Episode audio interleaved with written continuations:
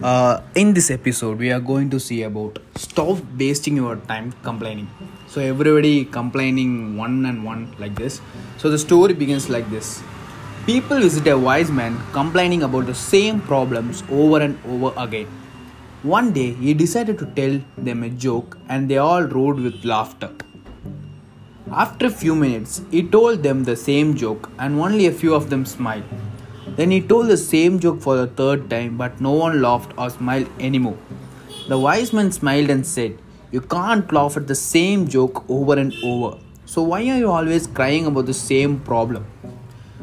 So, the topic says that stop wasting your time complaining. So, don't complain of anyone like uh, always like complaining others others complain so stop that activity if you stop that one your life will be happy so thank you